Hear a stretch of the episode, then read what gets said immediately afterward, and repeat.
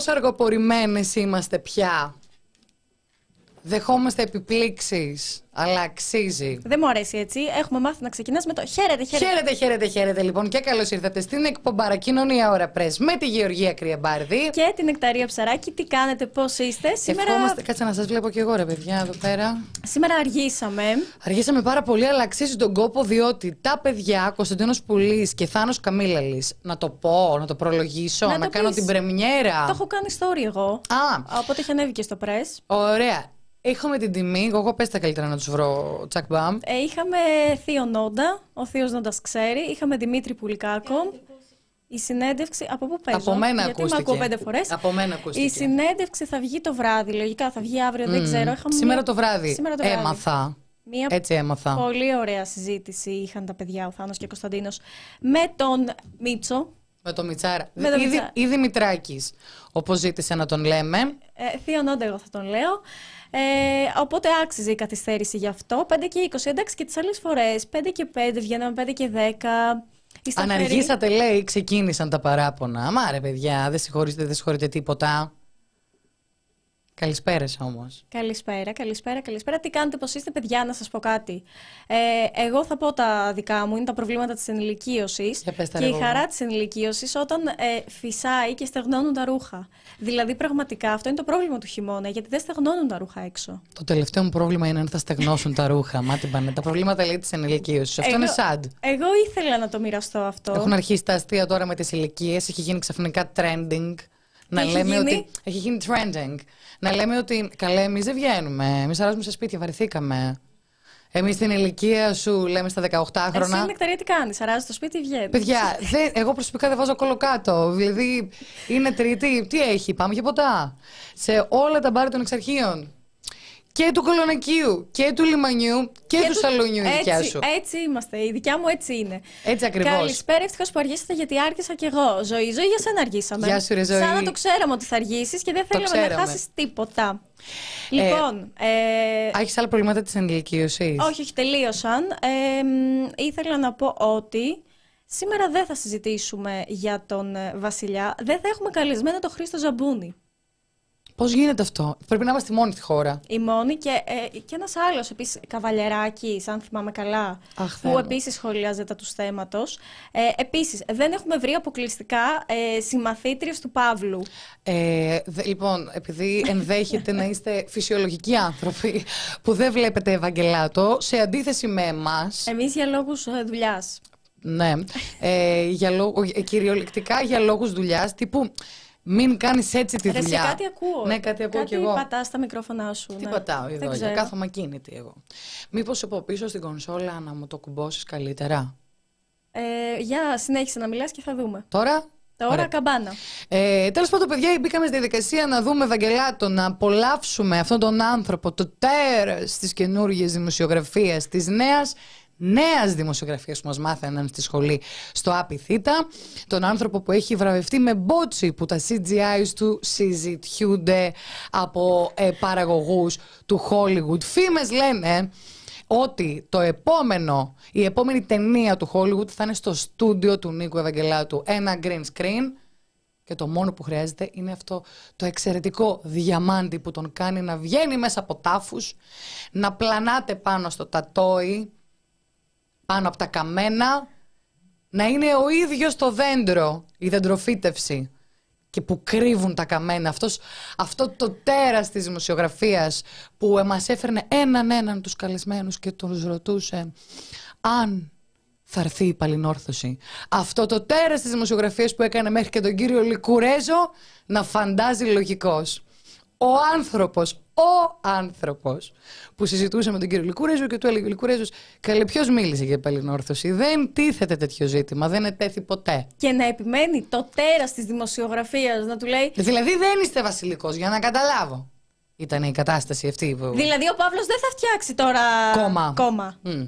Να επιμένει το τέρας της δημοσιογραφίας. Τέλος πάντων, γενικότερα θεωρώ ότι σε αυτό το επάγγελμα πρέπει να αρχίσω να ζητάω βαρέα και ανθυγινά. Πάντως θα σου πω κάτι. Εγώ έχω σκεφτεί και κάτι ακόμα. Ε, σε σχέση με τα γραφικά και λοιπά που κοροϊδεύουμε τον Ευαγγελάτο. Έχεις σκεφτεί κάτι. Εγώ αυτό που εγώ τον θαυμάζω. Κοροϊδεύουν. Είπα, συγγνώμη, μπερδεύτηκα. Κοροϊδεύουν κάποιοι. Θέλω να πω ότι έχεις σκεφτεί κάθε χρόνο στη Eurovision που σκεφτόμαστε πόσα δίνονται για γραφικά, για κόλπα, για εφέ και να το ένα δεν πέτυχε, το άλλο δεν πέτυχε. Να τα κάναμε στο στούντιο του Μέγκα έτσι και πέρα. Πώς του βγαίνει κάθε μέρα και πετυχαίνουν όλα, αλφάδι, όλα; Παιδιά, εγώ έχω μείνει άναυδη. Ο τύπο έχει ταξιδέψει παντού. Έχει πάει παντού. Πάμε λιγάκι να αναλύσουμε λίγο το ρεπορτάζ του. Οι συμμαθήτριες του Παύλου αποκαλύπτουν. Εκεί τρομάξαμε. Παιδιά, Και οι δύο. αρχικά τις βρήκε ε, στη κηδεία. Στη, σαν, το κοράκια, σαν τα κοράκια ήταν οι δημοσιογράφοι του Ευαγγελάτου, είχαν χυθεί μέσα στο, στους βασιλικούς του Τατοίου, ξέρετε, και έψαχναν τις συμμαθήτριες του Παύλου. Και τις βρήκαν. Και δουλεύουν βρήκαν στα τάγματα της Βρετανικής Τέλεια, Αυτοκρατορία. τέλεια. Ακούστε Λέω- τώρα, βρήκε συμμαθήτρια η οποία ιδιότητα δίπλα έλεγε το όνομά της, μέλος τάγματος Βρετανικής Αυτοκρατορίας. Και λέω, κάτσε ρε παιδιά, τι Βρετανική Αυτοκρατορία; Γκουγκλάρω Βρετανική Αυτοκρα- Αυτοκρατορία 17ο αιώνας. Και ρωτάω η Ευαγγελάτος, αν να μπήκε στο μυαλό μου και να έχει και αυτό στην απορία. Εσείς τι. Πόθεν Ναι, πώς; μπράβο. Και είπε ότι για το, για το έργο της και το πώς, ε, μ, πόσο έχει βοηθήσει στις ελληνο-αγγλικές σχέσεις η Ελισάβετ, η Βασίλισσα, ε, τη βράβευσε. Άρα αυτή η βράβευση μάλλον την έκανε να είναι μέλος τάγματος της Βρετανικής Αυτοκρατορίας. Να θυμίσω- Τιμητικά δηλαδή. Απλά για να μπει το η τζίφρα στο πέτο. Καλή χρονιά, ευτυχισμένο 2023. Κάτσε ρε, τα είπαμε αυτά. Όχι, θα το... Α.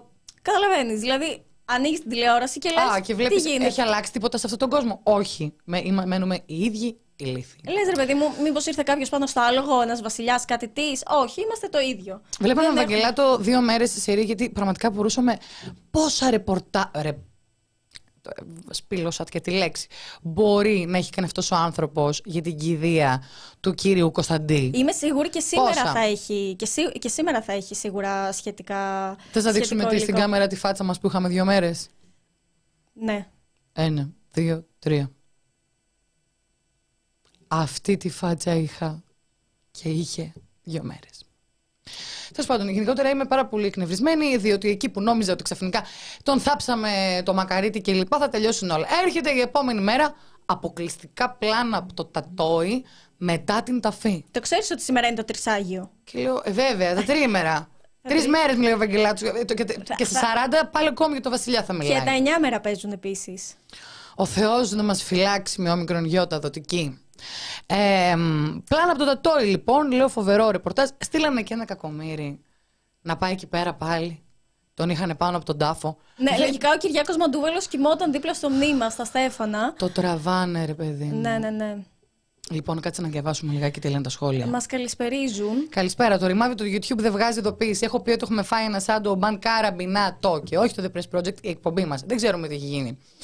Κοριτσάρης, γεια σας. Γεια σου και σαν Γιούλα μου. Πού πήγε ο Παύλος σχολείο, ρε κορίτσια; Ε, δεύτερο ΕΠΑΛ, ε, ξέρετε. Τι φάση με τον Παύλο. Δεν ξέρω, παιδιά. Από ό,τι ενημερώθηκα, ε, θα κάνει κόμμα. Βέβαια, ο κ. Νικουρέζο το διέψευσε αυτό. Γεωργία, πολύ τριζάτο το top σήμερα και μπράβο σου. Ε, ευχαριστώ, είναι κορμάκι. Είναι κορμάκι και είναι εξαιρετικό, είναι μια κούκλα. Thumbnail από τα λίγα, εντάξει. Ε, ποιο, για σε ποιο αναφέρεται, δεν έχω καταλάβει το δικό μας. Α, ε, ο, ε, ο Τζον Όλιβερ είναι αυτός που αντιγράφει ανασκόπηση για όσες δεν ξέρουν. Εννοείται, ο Επίσης, Τζον Όλιβερ ναι. είναι φοβερός φαν του Κωνσταντίνου Πουλή και εμπνέεται από την ανασκόπηση. και τα Υπάρχει και σενάρια ένα σχόλιο μας. που δεν διάβασες. Καλησπέρα, θα σας δω μετά τον οδοντίατρο. Στέλνουμε. Κατάλαβες, δεν διάβασες στη φίλη μας, φίλο μας οτιδήποτε. Που μάλλον πονάει αυτή την ώρα και σαν, ε, σαν φάρμακο θα μας δει μετά. Σαν βάλσαμος στις ψυχές σας, οι Μπες να, φωνές ακούσεις, μας. μπες να ακούσεις μετά για την ακρίβεια. Ναι, εμείς θα ασχοληθούμε με λίγο πιο πεζά πράγματα. Αυτά που δεν ενδιαφέρουν πολύ τον κοσμο Ε, με την ακρίβεια και αυτά. Ξέρετε. Βαρετά θέματα. Βαρετά, βαρετά, ναι. Που πέρα από την πλάκα, ε, αισθάνομαι ότι ε, ε, ακ- είμαι ακόμα σε, στην κατάσταση που ήμουν και πριν λίγο καιρό, που πραγματικά απορώ ο κόσμος καταναλώνει ό,τι του σερβίρουν ή ο, ή, ή ο κόσμος διαμορφώνει την ατζέντα στα μέσα. Γιατί δεν ακούμε για ακρίβεια; Γιατί βαριέται ο κοσμάκης ή κάποιος πιο πονηρεμένος από εμένα θα έλεγε ότι γίνεται μια συνολική επιχείρηση παραπλάνησης κοινής γνώμης από τα πραγματικά προβλήματα της ζωής; Και ασχολούμαστε με το αν ε, η βασίλισσα του Μονακό έριξε το σύνολο, το πλουμιστό βάζοντας μέτρια μπότα. Help me. Παρόλα αυτά, ε, να πω ότι έχουμε δει τις τηλεθεάσεις του Ευαγγελάτου. Δηλαδή, δεν είναι ακριβώς ότι υπάρχει αυτό και ο κόσμος το... Δεν είναι ότι το σνομπάρει. Δηλαδή, οκ, τα μέσα κάνουν τη δουλειά τους, στρέφουν το ενδιαφέρον προς κάπου αλλού, αλλά είναι επιχειρήσεις. Επιχειρηματικά κάπως Ναι. βολεύει. Και λέω, οκ, και η ακρίβεια φυσικά θα πουλούσε και η ακρίβεια φυσικά θα έκανε τηλεθέαση γιατί είναι αυτό που νοιάζει τον κόσμο. Αλλά ειλικρινά είμαι 1000% σίγουρη, μπαίνω και στη φωτιά, ότι κάνουν περισσότερη τηλεθέαση καλός ή κακός, πολύ κακός. Τα βασιλικά συνολάκια. Ε, βέβαια, ε, βέβαια. Μάλιστα. Πώς λέει και ο κύριος Άδωνος Γεωργιάδης, μην κρινιάζετε, κυρία μου, καταστρέφετε τη χώρα. Λοιπόν, επειδή εγώ σκέφτομαι να καταστρέψω μαζί με την κυρία Μπάρη τη χώρα λίγο παραπάνω, Αμέ. ε, λέω να μιλήσουμε πρώτον για, τα, για όσα συνέβησαν την προηγούμενη εβδομάδα. Είχαμε ανεβάσει δύο εξαιρετικές συνεντεύξεις. Η εγώ με τον Άστον Καρακίτσο ήταν ένας εκ των 24 που διώκονται αυτή τη στιγμή μόνο και μόνο επειδή είναι ανθρωπιστές στη Λέσβο. Ε, όσοι έχετε συνδέσει αυτή την ιστορία ε, με την ταινία του Netflix The Swimmers με πρωταγωνίστρια τη Σάρα Μαρντίνη, πραγματική ιστορία. Ε, καλά κάνετε και το συνδέσατε. Είναι και η Σάρα Μαρντίνη κατηγορούμενη σε αυτή την υπόθεση. Όπω είναι αλήθεια μαζί με τον Σον Μπίντερ, ο οποίος ε, είχα τη χαρά να του κάνω τη συνέντευξη και να μας μιλήσει για τα όσα συνέβησαν. Θα βρείτε αναλυτικά ε, τις συνεντεύξεις μας και των δύο στο The Press Project ε, και να πούμε ότι εν τέλει τα πλημελ... Α, όσοι δεν έχετε δει την ταινία μπείτε να τη δείτε. The Swimmers εξαιρετική, πολύ καλή παραγωγή.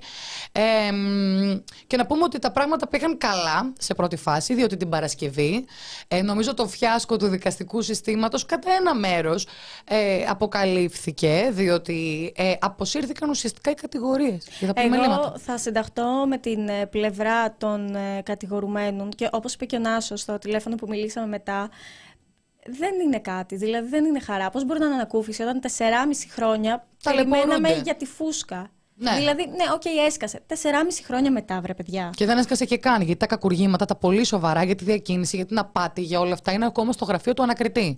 Και όχι ότι προχωρά κάποια ουσιαστική έρευνα. Είναι απλά εκεί και σκονίζονται σε έναν πάκο. Ε, Πάντως, ε, όχι επειδή τις κάναμε εμείς, αλλά ειλικρινά είχαν πολύ ενδιαφέρον οι συνεντεύξεις. Είχα, είχαν ε, πολύ ενδιαφέρον βασικά αυτά που είπαν και τα δύο παιδιά, και ο Σον και ο Νάσος, ε, και πώς ακριβώς περιέγραψαν ένα σαθρό κατηγορητήριο, από το οποίο λείπει μία σελίδα. Δηλαδή, Κυριολεκτικά λοιπόν μια κυριολεκτικά δεν είναι καν ε, γραμμένο σωστά. Δεν υπάρχει. Δεν, υπά... δεν ξέρω πώς να σας το περιγράψω. Δεν υπάρχει. Και επειδή έχει πάει και 32, θα μείνουμε λιγάκι, πολύ λίγο, στο ε, πεδίο της προσφυγικής κρίσης, λίγο ακόμη. Εκεί έξω, όσο καιρό κάποιοι προσπαθούν να ποινικοποιήσουν τον ανθρωπισμό, όσο καιρό προσπαθούν να ποινικοποιήσουν την ίδια τη μετανάστευση, στέλνοντας ανθρώπους χωρίς καμία απολύτως αιτία για εκατοντάδες χρόνια να σαπίζουν ε, στις ε, φυλακές, υπάρχουν άλλοι που προσπαθούν για το καλό. Αναφερόμαστε στη θετική φωνή που με ένα καινούριο εξαιρετικό πρόγραμμα, εξαιρετικό πρόγραμμα, REF Checkpoint λέγεται, έχουν αναλάβει την ενημέρωση προσφύγων σχετικά με τη σεξουαλική διαπαιδαγώγηση. Να κάνω μια μικρή παρένθεση και να Ναι. πω, ρε εσύ, τι ωραία δουλειά που κάνουν εκεί τα παιδιά. Απίστευτη δουλειά. Και είναι τόσο αναγκαίο αυτό το πράγμα. Ναι, και παιδιά, ε, λοιπόν, θα πω κάτι που έλεγε φίλη μου στο πανεπιστήμιο. Βέβαια, αυτή το έλεγε για το κέρατο τη σχέση. Ό,τι δεν ξέρεις, δεν, σε- ό,τι δεν, ξέρεις, δεν σε πληγώνει. Στην προκειμένη περίπτωση, στην περίπτωση της υγείας, ό,τι δεν ξέρεις, σε πληγώνει. Δεν είναι κάτι ούτε από το χρόνο σας, ούτε σωματικά θα πονέσετε, ούτε θα συμβεί κάτι με το να πάτε ένα λεπτάκι να τσεκάρετε τον εαυτό σας και την υγεία σας. Η πρόληψη σώζει ζωές. Αυτό το λέμε και το ξαναλέμε. Έχουμε ξαναμιλήσει για τον HIV. Έχουμε μιλήσει για το πόσο σημαντικός είναι ο έλεγχος. Και πόσο ακόμα και στα παιδιά των, και στα μυαλά των νέων ανθρώπων έχει μείνει αυτό το στερεότυπο που είχαν ενδεχομένως ε, άνθρωποι ε, πιο άλλων τέλος πάντων ηλικιών ε, και ακόμα έχουν ότι είναι κάτι που δεν θεραπεύεται, καταστρέφεσαι, πεθαίνεις. Παιδιά, δεν είναι έτσι. Δηλαδή πραγματικά ενημερωθείτε και ε, ελέγξτε τον εαυτό σας γενικότερα. Και πριν βάλουμε στη συζήτησή μας τον εξαιρετικό Γιώργο Κεράτσα, ο οποίος θα μας πει παραπάνω για το πρόγραμμα και το τι ακριβώς παρατήρησαν και οδηγήθηκαν στο να πιστεύουν ότι χρειάζεται ένα πρόγραμμα που θα διαπαιδαγωγεί σεξουαλικά τους πρόσφυγες, θέλουν να κάνουν ένα σχόλιο σε ένα εξαιρετικό ε, αναγνώστη και ακροατή, που σε ευχαριστούμε πάρα πολύ που ρωτάει αν μας δίνει ο μπαμπάς μας. Δεν ανήκουμε στον μπαμπά μας, φίλε ακροατή. Σε ευχαριστούμε όμως για το έμεσο κοπλιμάν. Θα κάνουμε ένα μικρό break. Να κάνουμε.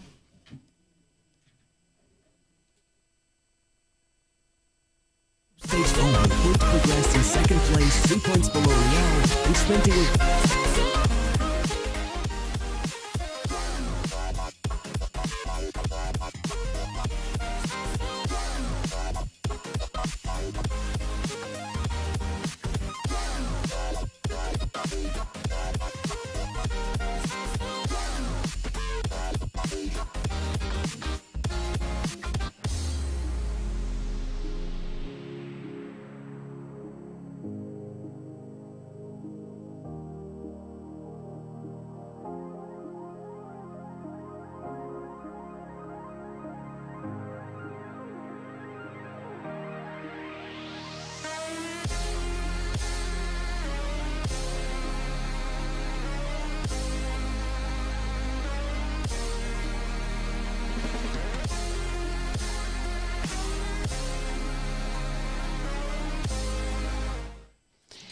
Και επιστρέφουμε, δεν αργήσαμε καθόλου και βάζουμε στην παρέα μας το Γιώργο Κεράτσα, υπεύθυνος επικοινωνίας της θετικής φωνής. Χαίρετε!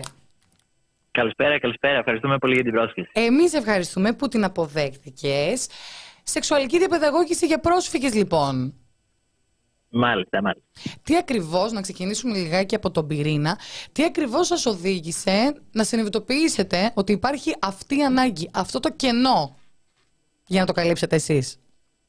Ε, η ιδέα για το Left Point ουσιαστικά ξεκίνησε ε, με τη διαπίστωση μιας αντικειμενικής μετρήσιμης ανάγκης, η οποία είναι ότι σύμφωνα με τα επιδημιολογικά στοιχεία του ΕΟΔΗ, τουλάχιστον τα τελευταία δύο με τρία χρόνια υπάρχει μια αύξηση στις διαγνώσεις HIV σε άτομα μη ελληνικής καταγωγής.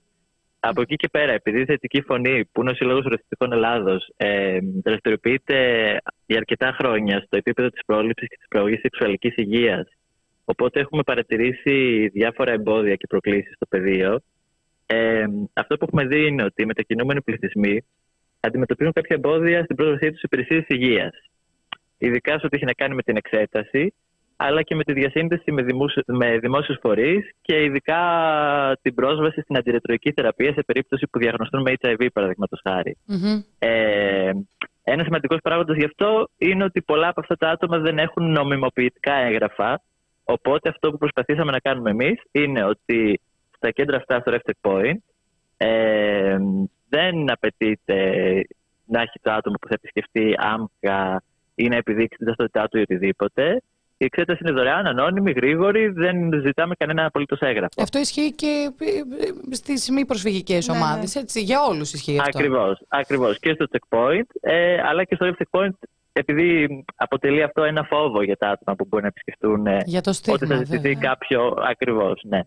Ε, τώρα πέρα από αυτό, γνωρίζουμε ότι υπάρχει έλλειψη σύγχρονης υπερληπτική ενημέρωσης σχετικά με τη σεξουαλική υγεία. Βέβαια, αυτό δεν είναι πολύ διαφορετικό από το τι ισχύει και για τα άτομα ελληνικής καταγωγής. Ε, υπάρχουν κάποιες αυξημένες προκλήσεις σε ΛΟΑΤΚΙ πρόσφυγες. Ε, δηλαδή, όταν μιλάμε για άτομα που έχουν δύο μειονοτικές ταυτότητες, και αυτή του πρόσφυγα και αυτή της ΛΟΑΤΚΙ ιδιότητας, Μμμ. μιλάμε και για πολλαπλό στίγμα, πολλαπλές προκλήσεις στην καθημερινότητα. Μμμ. Ε, και τέλος, έχουμε παρατηρήσει ότι υπάρχουν διάφορα εμπόδια και ένα μεγάλο χάσμα στη διαπολιτισμική επικοινωνία. Δηλαδή, όταν ένα άτομο απευθύνεται σε μια υπηρεσία, στην οποία θα χρειαστεί να υπάρξει ένας διερμηνέας που θα μεταφράζει τα όσα λέγονται, δημιουργείται έτσι και μια απόσταση, ένα κενό ανάμεσα στο ωφελούμενο άτομο και στον πάροχο της υπηρεσίας. Αυτό προσπαθούμε να το καλύψουμε εμείς στο Reftech Point, ε, διότι τα άτομα που θα απασχοληθούν σε αυτό το κέντρο προέρχονται από τις ίδιες τις κοινότητες αυτές. Δηλαδή, είναι άτομα που μιλούν σε 9 διαφορετικές γλώσσες, που έχουν ένα προσφυγικό μεταναστευτικό background και έτσι γνωρίζουν από πρώτο χέρι όλες τις ανάγκες αυτές που μπορεί να έχουν αυτά τα ωφελούμενα άτομα. Οπότε άτομα με κοινή εθνική ταυτότητα, κοινή γλώσσα μιλούν και μαθαίνουν ουσιαστικά για το τι σημαίνει πλέον συμπεριληπτική σεξουαλικότητα, σεξουαλική διαπαιδαγώγη. Εγώ κάτι πήγες να πεις. Ναι, ήθελα να ρωτήσω, έχοντας και πρόσφατα την εμπειρία, ε, έχοντας έρθει σε επαφή και οι δύο με προσφυγικό πληθυσμό, ε, η δική σου εμπειρία, η δική σου αίσθηση αυτή τη στιγμή, ποια είναι για το πώς αντιλαμβάνονται τη σεξουαλικότητα και βασικά σε τι επίπεδο είναι η σεξουαλική διαπαιδαγώγησή τους. Γιατί νομίζω είναι τα, τα συμπεράσματα τα δικά μας τουλάχιστον, της Νεκταρίας και τα δικά μου που πήγαμε στη Λέσβο. Μικρό σχόλιο σε αυτό. Τα- τα- τα- το κύριο συμπέρασμα είναι ότι πολλές φορές ε, γυναίκες αντιλαμβάνονται ότι είναι σεξουαλικά όντα ε, μόλις καταφθάνουν. Δεν το γνώριζαν νωρίτερα, Ναι. έχοντας κάνει και παιδιά ακόμη, Ναι. έτσι. Μμμ. Σωστό, σωστό. Ε, κοιτάξτε, ουσιαστικά θα έλεγα ότι ε, υπάρχει μια δυσκολία στην αντίληψη της σεξουαλικότητας γενικότερα.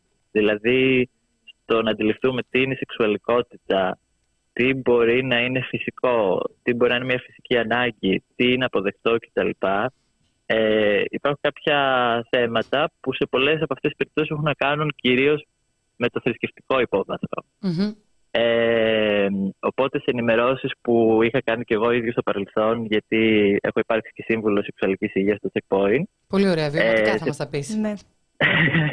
ναι, ε, σε τέτοιες ενημερώσεις αυτό που νομίζω είναι λίγο διαφορετικό από όταν μιλάμε σε ένα πληθυσμό ελληνικής καταγωγής είναι ότι πρέπει να μιλήσουμε πάρα πολύ απλά για τη σεξουαλικότητα ακόμα και για πράγματα που κάπως τα έχουμε αυτονόητα εμείς όπως για τον αυνανισμό για το πόσο φυσική μπορεί να είναι αυτή η ανάγκη ότι ε, για το προφητικό σεξ που ας πούμε στην Ελλάδα μπορεί ακόμα να είναι κάπως ταμπού ναι. αλλά όχι όπως αυτούς τους πληθυσμούς.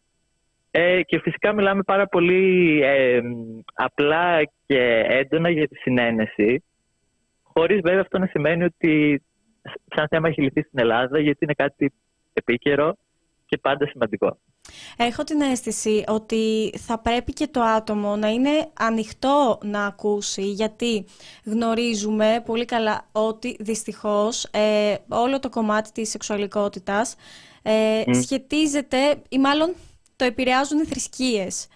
Οπότε ακόμα Αποτελεί και... ταμπού. Ναι, οπότε ακόμα και για τον αυνανισμό που ανέφερες, ε, υπάρχουν άνθρωποι που το θεωρούν το κακό, αμαρτία, οπότε πρέπει και οι ίδιοι να είναι δεκτικοί και ανοιχτοί στο να ακούσουν. Ακριβώς. Ε, αυτό που έχω παρατηρήσει εγώ είναι ότι πράγματι κάποια θέματα αντιμετωπίζονται ως ταμπού σε μεγαλύτερη κλίμακα από την Ελλάδα, σε μεγαλύτερο βαθμό.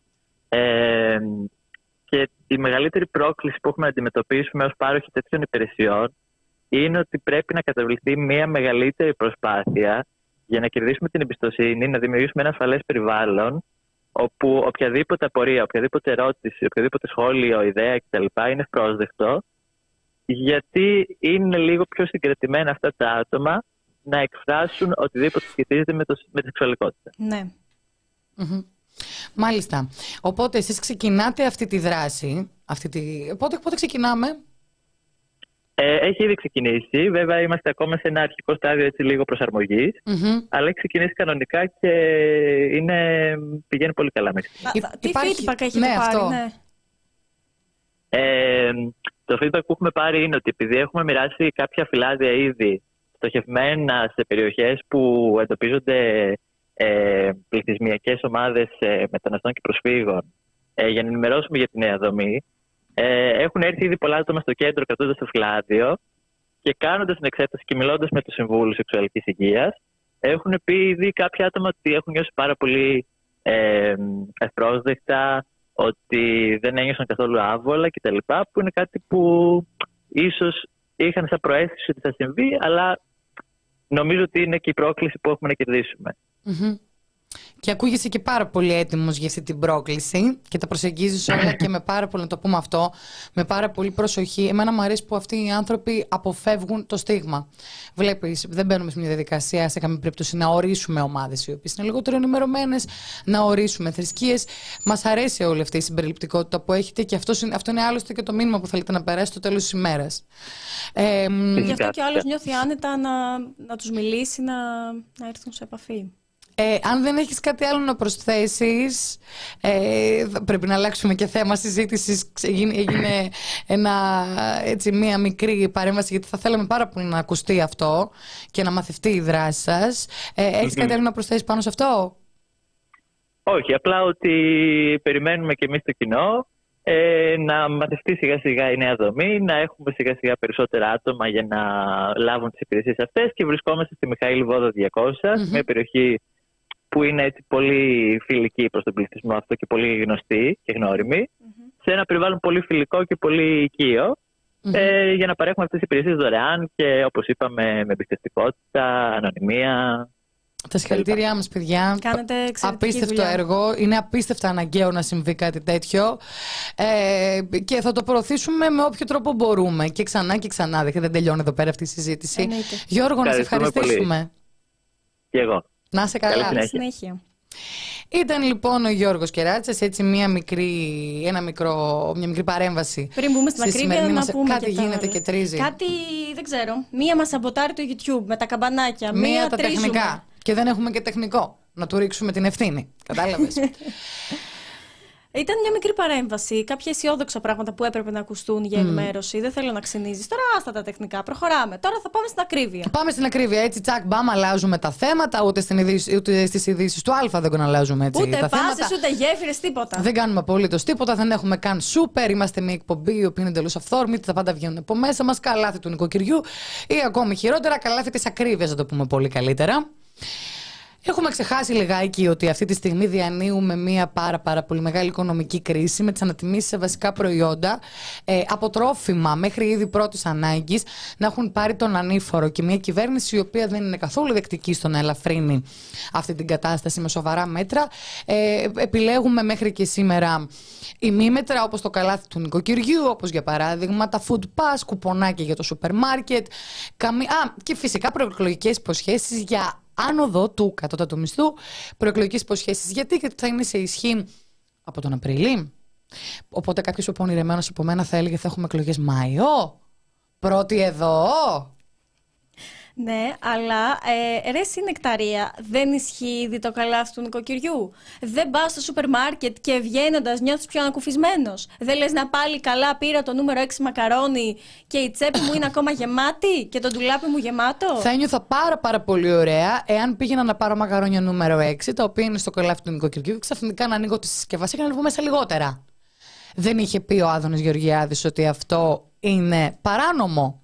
Παρατηρείτε λοιπόν πάρα πολύ συχνά επιχειρήσεις ενώ ρίχνουν την τιμή των προϊόντων τους να πουλούν λιγότερο προϊόν. Με αυτό δεν είναι έκπτωση. Κανονικά πρέπει να πληρώνω για ε, 63 μακαρονάκια μέσα στη συσκευασία και να είναι 63. Με χαμηλότερη τιμή. Για να το πούμε απλά, παίρνεις μικρότερη ποσότητα πιο ακριβά. Μμμ.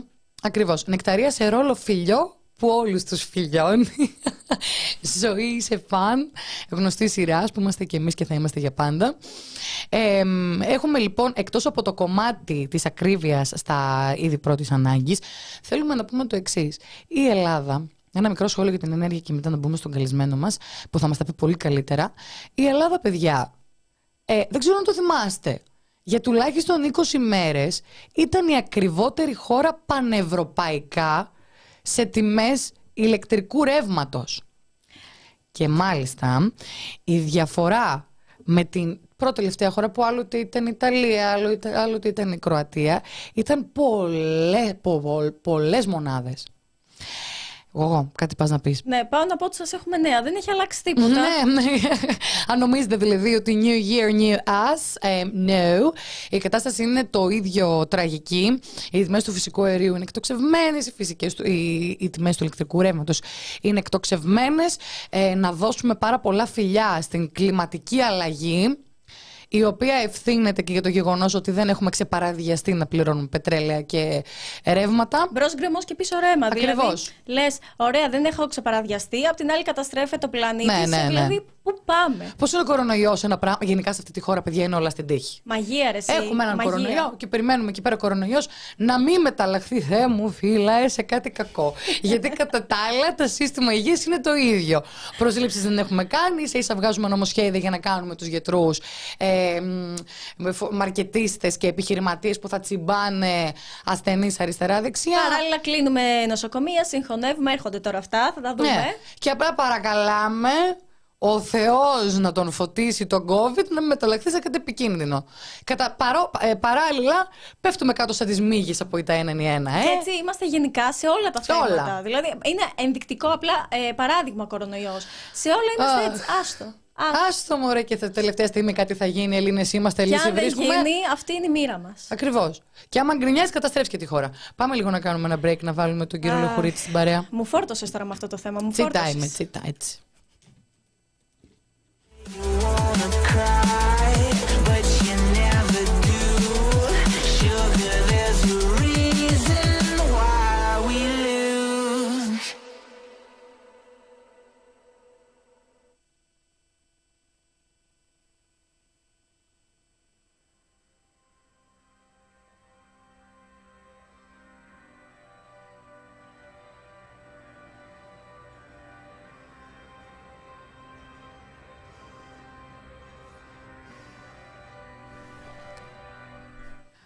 Και επιστρέφουμε λοιπόν και να βάλουμε στην παρέα μας τον πρόεδρο Ινκα, Γιώργο Λιχουρίτη και σας ευχαριστούμε πάρα πολύ που αποδεχτήκατε την πρόσκλησή μας. Να είστε καλά. Καλησπέρα σας. Καλησπέρα σας. Είχατε και πρόσφατα τηλεοπτική εμφάνιση κύριε Λεχουρίτη στον τηλεοπτικό ε, σταθμό του Open. Θα ξεκινήσουμε λιγάκι με μία μικρή δήλωση που κάνετε εκεί. Βέβαια πέρασε στα ψηλά. Δυστυχώς. Πέρασε στα ψηλά γιατί ε, ε, είναι σχεδόν παράνομο αυτό που είπατε. Αναφέρατε ότι παρόλο που παρατηρούμε μείωση σε κάποια είδη πρώτης ανάγκης, σε κάποια τρόφιμα, παρατηρούμε όμως και μείωση της ποσότητας. Κοιτάξτε, κυρία Ψαράκη, ε, το ζητούμενο είναι ότι εμείς είχαμε δηλώσει ως ίνκα πως η μείωση των ποσοτήτων αλλά η αναγραφή στη συσκευασία της μείωσης είναι νόμιμο αλλά όχι ηθικό. Μμμ, Και βγήκε ο Υπουργός Ανάπτυξης και δήλωσε ότι αυτό που γίνεται είναι παράνομο. μμμ. Ναι. Όταν κάτι είναι παράνομο, περιμένεις να επιβληθούν κυρώσεις και πρόστιμα εναντίον των εταιριών που κάνουν αυτή την πρακτική. Δυστυχώς έχει περάσει ένας χρόνος τώρα και τέτοιο δεν έχει συμβεί. Άρα κλείνουν τα μάτια στην εσχροκέρδεια, γιατί πρόκειται περί εσχροκέρδειας και κερδοσκοπίας στην αγορά, αφού εξαπατούν τον καταναλωτή μέσα στις ίδιες συσκευασίες να βάζουν λιγότερο προϊόν. Αυτό δεν έχει να κάνει μόνο με τις μαργαρίνες, αλλά με γιαούρτια, με έλαια, με γατοτροφές, κιλοτροφές, με χαρτιά υγείας, Ναι. χαρτοπετσέτες. Με όλη την γάμα της αγοράς προσπαθούν να εξαπατήσουν τον καταναλωτή αφού του βάζουν, όπως και στις μεζούρες, τις κάνουν λιγότερες, α, λιγότερο προϊόν. Να μας το δώσετε λίγο με παράδειγμα, γιατί βλέπω εδώ πέρα και ένας ακροατής ρωτάει πώς γίνεται αυτό, αφού οι περισσότερες εταιρείες είναι από το εξωτερικό. Πείτε τα μας εσείς καλύτερα. Λοιπόν, κοιτάξτε. Υπάρχουν εταιρείες πολυεθνικές, πολυεθνικών συμφερόντων. Δεν σημαίνει ότι επειδή είναι στο εξωτερικό η εταιρεία, ε, το εργοστάσιό τους ε, είναι στο εξωτερικό, μπορεί να είναι στην Ελλάδα. Άρα να παράγουν τα προϊόντα μέσα σε εγκαταστάσεις που βρίσκονται στον ελλαδικό χώρο. Αλλά και πέραν αυτό και να είναι και στο εξωτερικό, τι σημαίνει ότι επειδή είναι στο εξωτερικό οι εταιρείες έχουν την ε, νομιμοποίηση να βάζουν τις ίδιες συσκευασίες χαμηλότερες ή μικρότερες ε, μεζουρές. Μάλιστα. Άρα το πρόβλημα Άρα και- είναι υπαρκτό. άρα- Το έχετε δει να συμβαίνει. Δεν είναι η Δεν είναι θεωρία. θέμα υπαρκτό. Ε, Δεν είναι θέμα υπαρκτό ή μη υπαρκτό. Είναι θέμα το οποίο απασχολεί την καθημερινότητα του πολίτη γιατί εκεί που πήγε να αγοράσει 500 γραμμάρια αγοράζει 450 εκεί που πήγε να αγοράσει παλαιότερα 250 γραμμάρια είναι 200 γραμμάρια όπως συμβαίνει στα, γαρου- ε, στα γιαούρτια, στα πατατάκια, στις ε, ε, διάφορες τροφές ε, των ε, προϊόντων διατροφής μας αλλά τα παξιμάδια που ήταν ένα κιλό γίνανε 800 γραμμάρια, το ψωμί του τόστι ήταν ε, 750 γραμμάρια έγινε 650 και όλα αυτά ε, δεν είναι ότι έχουν χαμηλότερη τιμή γιατί μειώνεται η ποσότητα είναι και υψηλότερη η τιμή. Ναι. Γιατί το κάνουν αυτό, το κάνουν ε, γιατί ενώ θα έπρεπε ένα ε, γιαουρτάκι των 250 γραμμαρίων να πωλείται, ε, ενδεικτικά λέω έτσι, να πωλείται ένα ε, 80, αυτό το γιαουρτάκι το χαμηλώνουν κατά 50 γραμμάρια και το πουλάνε ένα 90. Ενώ θα μπορούσαν να το πουλήσουν, λόγω υποτίθεται του ακριβού κόστους της πρώτης ύλης, στα 2 ευρώ και άνω. Το ίδιο συμβαίνει και με άλλες ε, κατηγορίες τροφίμων. Δηλαδή μειώνουν την ποσότητα για να μην αυξήσουν πολύ την τιμή. Όχι για να μην αυξήσουν την τιμή. Παραδείγματος χάρη, μαργαρίνη 250 γραμμαρίων ε, ε, ε, πωλεί το 1,14. Η ίδια μαργαρίνη 200 γραμμάρια 1,45, 1,47, 1,43. Ανάλογα το σούπερ μάρκετ ε, πόσο το πουλάει. Δεν είναι όλα στάνταρ, έχουν ενιαία τιμή, διαφοροποιείται από σούπερ μάρκετ σε σούπερ μάρκετ. Κύριε Λεχουρίτη, Αυτά όλα είναι- αυτά που λέτε είναι εξόφθαλμη και προκλητική εξαπάτηση των καταναλωτών. Κοροϊδία. Και νομίζουμε, δεν ξέρουμε κατά πόσο συμφωνείτε κι εσείς, ότι σε τέτοιες μαφιόζικες πρακτικές που σε περίοδο οικονομικής κρίσης, απίστευτης δυσχέρειας και ακρίβειας η κυβέρνηση θα έπρεπε να στέκεται δίπλα στον πολίτη και να τον προστατεύει, υπάρχει μία ανοχή. Εσείς γιατί εκτιμάτε ότι είναι, υπάρχει αυτή η ανοχή; Διότι η κυβέρνηση έχει αφήσει να γίνεται το πανηγύρι εις βάρος της θέπης του Έλληνα καταναλωτή λέγοντας ε, να μην φαίνεται ακρι- η ακρίβεια. Γιατί; Για να πέσει ότι ο πληθωρισμός βλέπετε ότι μέσα από το καλάθι του νοικοκυριού και μέσα από τις χαμηλότερες ποσότητες των προϊόντων έπεσε ο πληθωρισμός. Άρα η κυβέρνηση σε συνεργασία με τη βιοτεχνία βιομηχανία δημιουργεί αυτή την πλασματική εικόνα ότι ενώ ακριβένουν οι τιμές στα προϊόντα πέφτει ο πληθωρισμός. Δεν είναι τυχαίο και άμεμπτο ευθυνών ή τέλος πάντων δεν βαριέσαι δεν πειράζει. Η κυβέρνηση έχει τεράστια ευθύνη στην εξαπάτηση των Ελλήνων. Είναι ξεκάθαρα τα πράγματα. Και όλα αυτά για το Δεν επικοινωνικό μπορεί να παιχνίδι. συνεχίσει. Δεν, ακριβώς. Στα- δεν μπορεί να συνεχίζει άλλο, κυρία Ψαράκη και κυρία κύριε Μπάρδη, το λέω καλά νομίζω το όνομα, Καλά έτσι. το Πολύ λέτε. Σωστά. Ωραία. Να συνεχίζουν να κοροϊδεύουν τους Έλληνες με επικοινωνιακά σοου σε τηλεόραση από τηλεόραση, σε ραδιόφωνο από ραδιόφωνο και βεβαίως να μην έχουν τον αντίλογο. Προσέξτε, εάν δείτε η, πολυ- η συζήτηση που γίνεται μεταξύ των Υ- του Υπουργείου ή των Υπουργών είναι με άλλους α, βουλευτές ε, ή στελέχη της αντιπολίτευσης. Ποτέ δεν κάθεται να συζητήσει με απένα, έχοντας απέναντί του ε, ο, κάποιος κυβερνητικός ε, μία οργάνωση καταναλωτών. Ή τουλάχιστον όσο με ό,τι αφορά εμένα ε, να έχει απέναντί του το ΙΝΚΑ, τη Γενική Ομοσπονδία Καταναλωτών Ελλάδος. Γιατί εμείς διαθέτουμε στοιχεία, έχουμε εικόνες, έχουμε ιστορικό. Η κυβέρνηση παίρνει όλο αυτό το ιστορικό και τα στοιχεία μέσα από τους υπολογιστές λέγοντας ότι υποχρεούνται οι εταιρείες να ενημερώνουν για τις τιμές στο Υπουργείο και την πλατφόρμα το, το ή καταναλωτής.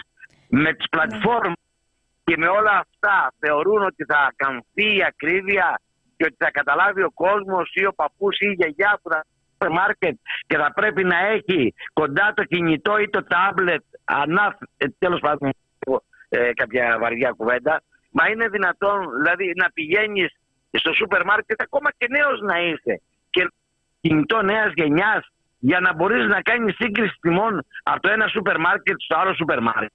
Πάντως, το αφήγημα της κυβέρνησης και αυτό που συνεχώς επαναλαμβάνει ο Υπουργός Ανάπτυξης, ο κ. Γεωργιάδης, είναι ότι έλεγχοι γίνονται, ρε παιδιά, έλεγχοι γίνονται. Δεν, δεν γίνονται. Ο κύριος Γεωργιάδης μπορεί να λέει ό,τι θέλει. Έχει κα, κάθε δικαίωμα, δημοκρατία έχουμε άλλωστε, να λέει ό,τι θέλει.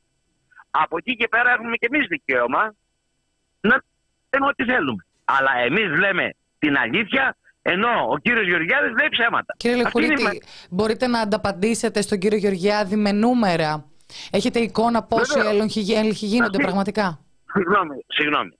Εγώ σας είπα προηγουμένως το θέμα. Μπορώ να σας πω και άλλες τιμές, όπως παραδείγματος χάρη. χαρτί υγείας ιδιωτικής ετικέτας. Πείτε τώρα, κύριε Πρόεδρε, αναφέρετε το χαρτί υγείας, γιατί δεν το χρησιμοποιούμε; Φυσικά το χρησιμοποιούμε. Δεν είναι μέρο. Δεν Εννοείται. είναι μέρος της καθημερινότητάς Ε, μας το χαρτί υγείας. Είναι είδος πρώτης Άρα θα ανάγκης. πρέπει, μπράβο. Άρα θα πρέπει να πούμε, Α, δεν βαριέσαι, μην, δίνουμε, μην συζητάμε για το χαρτί. 24 τεμάχια, 5-20. Το κόψανε το 24 τεμάχια και το κάνανε 10 τεμάχια, 2,99. Δηλαδή, ενώ πρώτα είχε 0,21 λεπτά το 1, τώρα έχει 0 το 1. Το ίδιο συνέβη και σε πάρα πολλές άλλες περιπτώσεις. Μέσα σε ένα χρόνο, σου- ε, σούπερ μάρκετ, ε, μεγάλη αλυσίδα, Ναι. 2,19 είχε το χαρτί υγείας και πήγε μέσα σε ένα χρόνο 3,79. Ναι. Λοιπόν, το Αυτά ίδιο τώρα και με τις είναι αυτοπετσές. τεράστια ποσά. Είναι σχεδόν διπλό, δηλαδή. Είναι Το ίδιο τεράστια και με τις ποσά για, αυτοπετσές. έναν, ε, για την τσέπη μας. όχι μόνο τεράστια ποσά. Θα σας πούμε περιπτώσεις.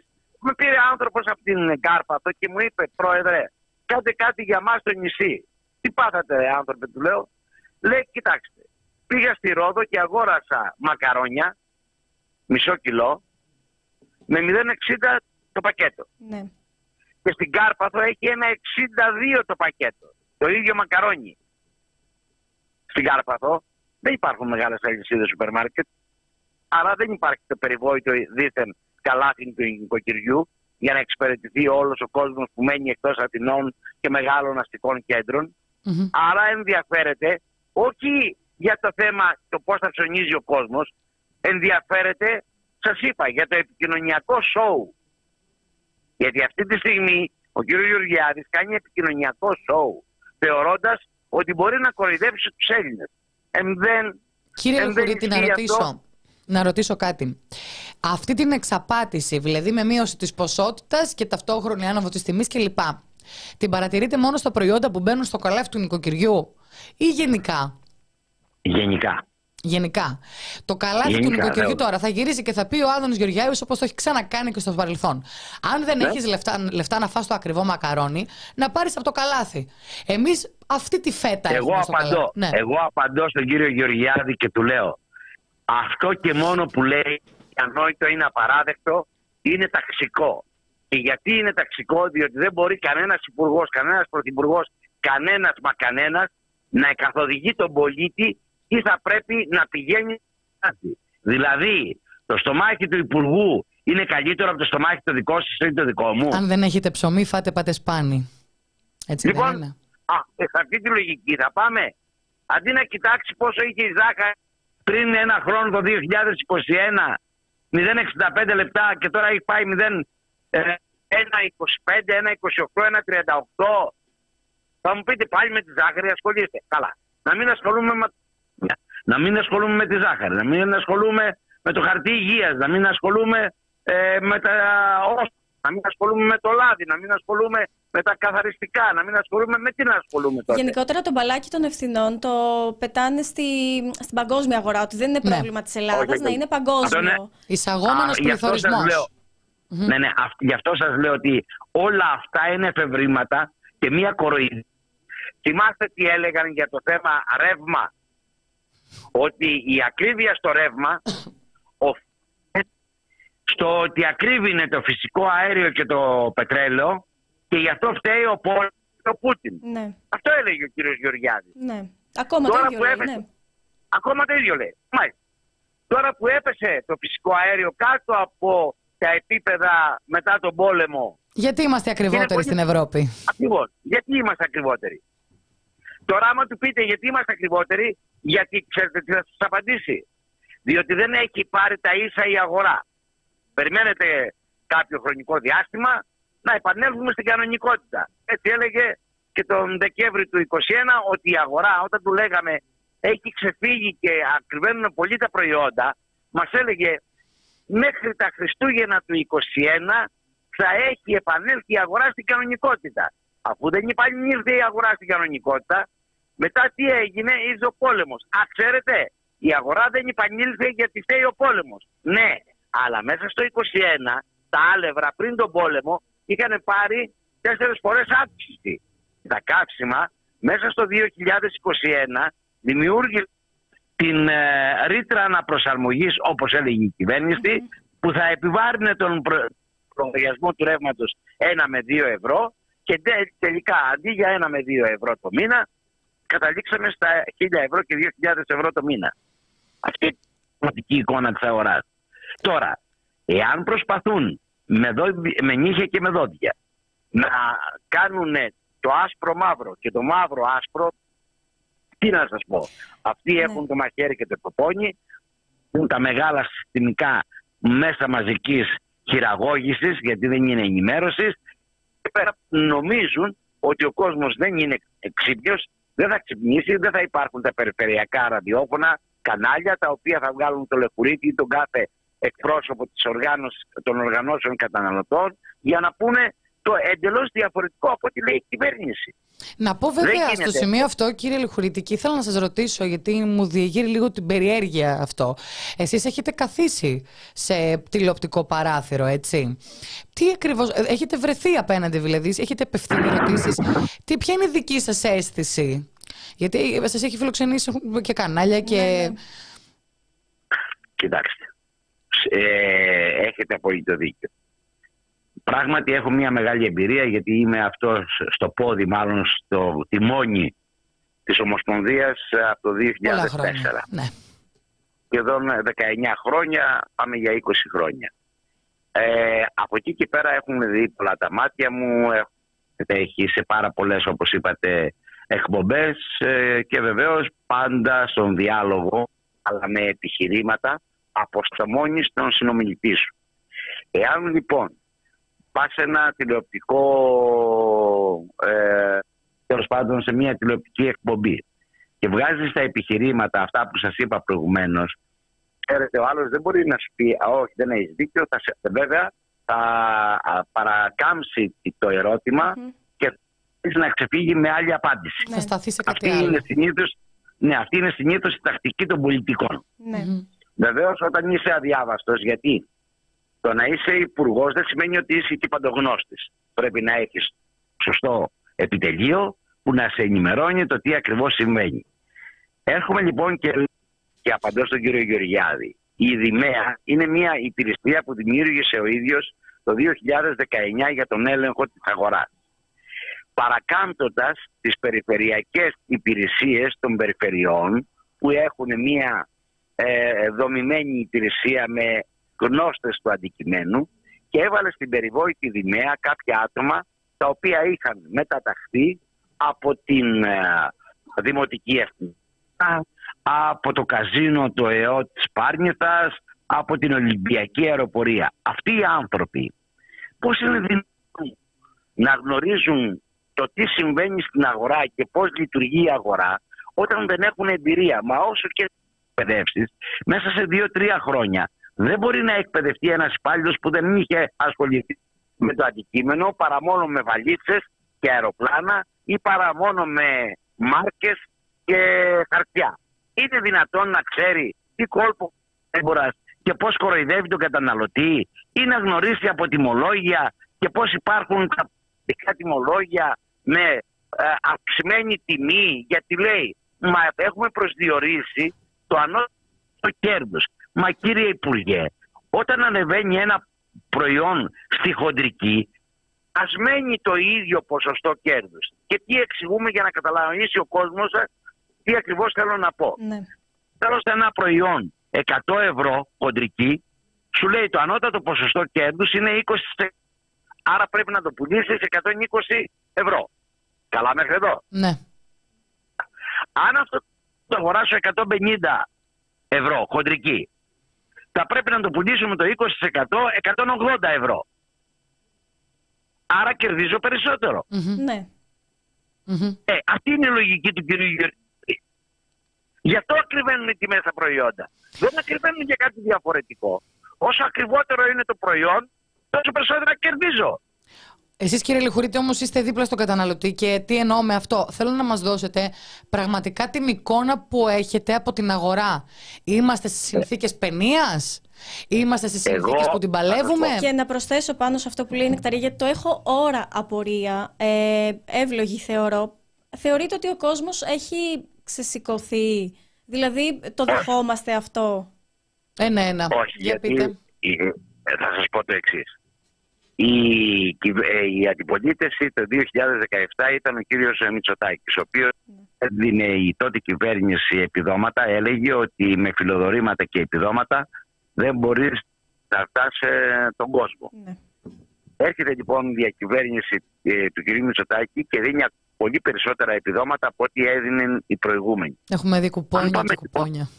Μπράβο. Αν πάμε λοιπόν στη λογική μοίρασμα επιδομάτων και κουπονιών συν, καταλαβαίνετε ότι παίρνουμε το επίπεδο της στόχιας ακόμα μεγαλύτερο. Και γιατί το λέω αυτό, γιατί από 1η Φλεβάρι θα ξεκινήσει το Market Pass ή το Food Pass και θα δίνει το 10% επιστροφή. Δηλαδή, το ανώτατο θα αγοράζει 220 ευρώ προϊόν και θα σου επιστρέφει 22 ευρώ. Μμμ. Μάλιστα. Και εάν ε, είσαι ένας συνταξιούχος του ΟΓΑ που παίρνεις 360 ευρώ σύνταξη, πάρεις επιστροφή τα 22 ευρώ, πρέπει να ψωνίσεις 220 ευρώ. Εάν ψωνίσεις λιγότερα, θα πάρεις λιγότερα χρήματα. Σου επιστρέφεις 100. Μάλιστα. Δεν είναι ψωνίσεις, δεν ψωνίσεις, θα σου δίνω 22 ευρώ. Ναι. Για να εξηγούμαστε. Απλά είναι μια επιστροφή, βέβαια.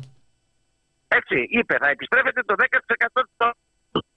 Λοιπόν, από εκεί και πέρα, πόσοι θα είναι αυτοί που θα έχουν ε, ε, κινη- νέας τεχνολογίας για να κάνουν, να μπαίνουν στην πλατφόρμα, να πηγαίνουν να ψωνίζουν, να αφαιρείτε το ποσό μέσα στο κινητό ή μέσα από την κάρτα που διαθέτουν. Όλα αυτά μπορείτε να μου τα εξηγήσετε εσείς ένα γράμματος. Είμαι Είναι, ένας ανα- άνθρωπος είναι- δεν το ε, συζητάμε. έναν Είναι 85 αδιαμφισβήτητο. χρονών.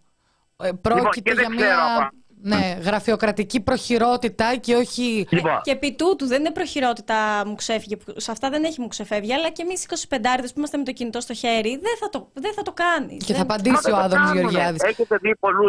Κοιτάξτε, εγώ είμαι ένας της αγοράς, ο οποίος περπατάει καθημερινά. Δεν είμαι μέσα στο γραφείο μόνο. Περπατάω, ελέγχω, βλέπω, αγοράζω, ερευνώ. Άρα γνωρίζω εκ των προτέρων το τι ακριβώς συμβαίνει στην αγορά γιατί είμαι κάθε μέρα στην αγορά. Ο Υπουργός πάει για μια στιγμή να τον πάρουν τα κανάλια, θα τον φωτογραφίσουν και θα πάρει ένα μακαρόνι στο χέρι, ένα γάλα στο χέρι για να τον βγάλουν φωτογραφία και να κάνει το σοου. Έτσι θα πέσει η ακρίβεια της αγοράς. Κατά αυτόν τον τρόπο πέφτει η ακρίβεια. Εγώ ξέρω ότι η ακρίβεια πέφτει όταν κάνεις ελέγχους και όταν διαπιστώνεις παραβατικότητα βγάζεις το ονοματεπώνυμο του παραβάτη και το πρόστιμο για να φοβηθούν και οι άλλοι ότι εδώ υπάρχει έλεγχος. Άρα, εάν βγάλουν και μένα στην ε, σέντρα, σημαίνει ότι θα χάσω από τις αγορές. Έτσι η δίωξη της εσχροκέρδειας και της κερδοσκοπίας. Δημοσιοποίηση λοιπόν των επιχειρήσεων που αποφασίζουν να σχροκερδούν. Ε, ε, κύριε Λιχουρίτη, να γυρίσουμε λιγάκι σε αυτό που σας ρώτησα αρχικά. Εσάς η εικόνα σας από τους καταναλωτές ποια είναι; είναι σε, Η έχουμε εικόνα φτάσει μας- συνθήκες φτώχειας; Η εικόνα είναι να ο καιρός χειροτερεύει η κατάσταση. Ναι. Και χειροτερεύει η κατάσταση διότι στα 12 χρόνια ο κόσμος ιδιαίτερα ο μισθοσυντήρητος έχασε τουλάχιστον ε, πάνω από 70 μην πω 100% του εισοδήματος. Δηλαδή αν βάλουμε το εισόδημα που είχε το 2010 το 2011 και αν βάλουμε τις τιμές των προϊόντων εκείνη την εποχή σήμερα ο μισθός και η σύνταξη παραμένει η ίδια και η ακρίβεια στα προϊόντα έχει ξεπεράσει το 100% και παραπάνω. Μπορεί και 150, μπορεί και 200%. Εάν λοιπόν βάλουμε ότι ένα μεγάλο μερίδιο του εισοδήματος πηγαίνει στις αγορές και η αγορά δεν είναι μόνο τα τρόφιμα, έτσι, μην, μην γελιόμαστε, είναι τα ρούχα, Ε, βέβαια. είναι τα, είναι τα υποδήματα, είναι τα οικοδομικά υλικά, είναι τα ηλεκτρικά, είναι τα Φάρμακα. ηλεκτρονικά, είναι τα φάρμακα. Όταν ακούς έναν υπουργό και σου λέει ότι πρέπει να ακριβίνουν τα στενά φάρμακα, ε και τι έγινε; Από ένα ευρώ που έχει, αν πάει στα δύο ευρώ είναι μεγάλη υπόθεση. Μα τι λέτε ρε αθεόφοβοι; Μα τι είναι αυτά που λέτε; Αυτό το γεροντάκι που παίρνει τη σύνταξη των 400 ευρώ και πας να του δώσεις υποτίθεται 7,5% αύξηση τώρα το από Φλεβάρι θα καλύψει το χαμένο εισόδημα. Είναι ούτε το 1 δέκατο του χαμένου εισοδήματος δεν του καλύψει. Και λες δίνω αύξηση. Αυτές είναι Ε, συνειδητές. Λέω κάτι, λέω κάτι ψέμα. Δεν, δεν, Όχι. πραγματικά. Είναι απορώ. συνειδητές πολιτικές επιλογές, κύριε Λεχουρίτη, όλε αυτέ που περιγράφετε. Δεν μπορούμε Ναι, αλλά να δεν μπορείς- διανοηθούμε ότι δεν Ναι, γνωρίζουν. ναι.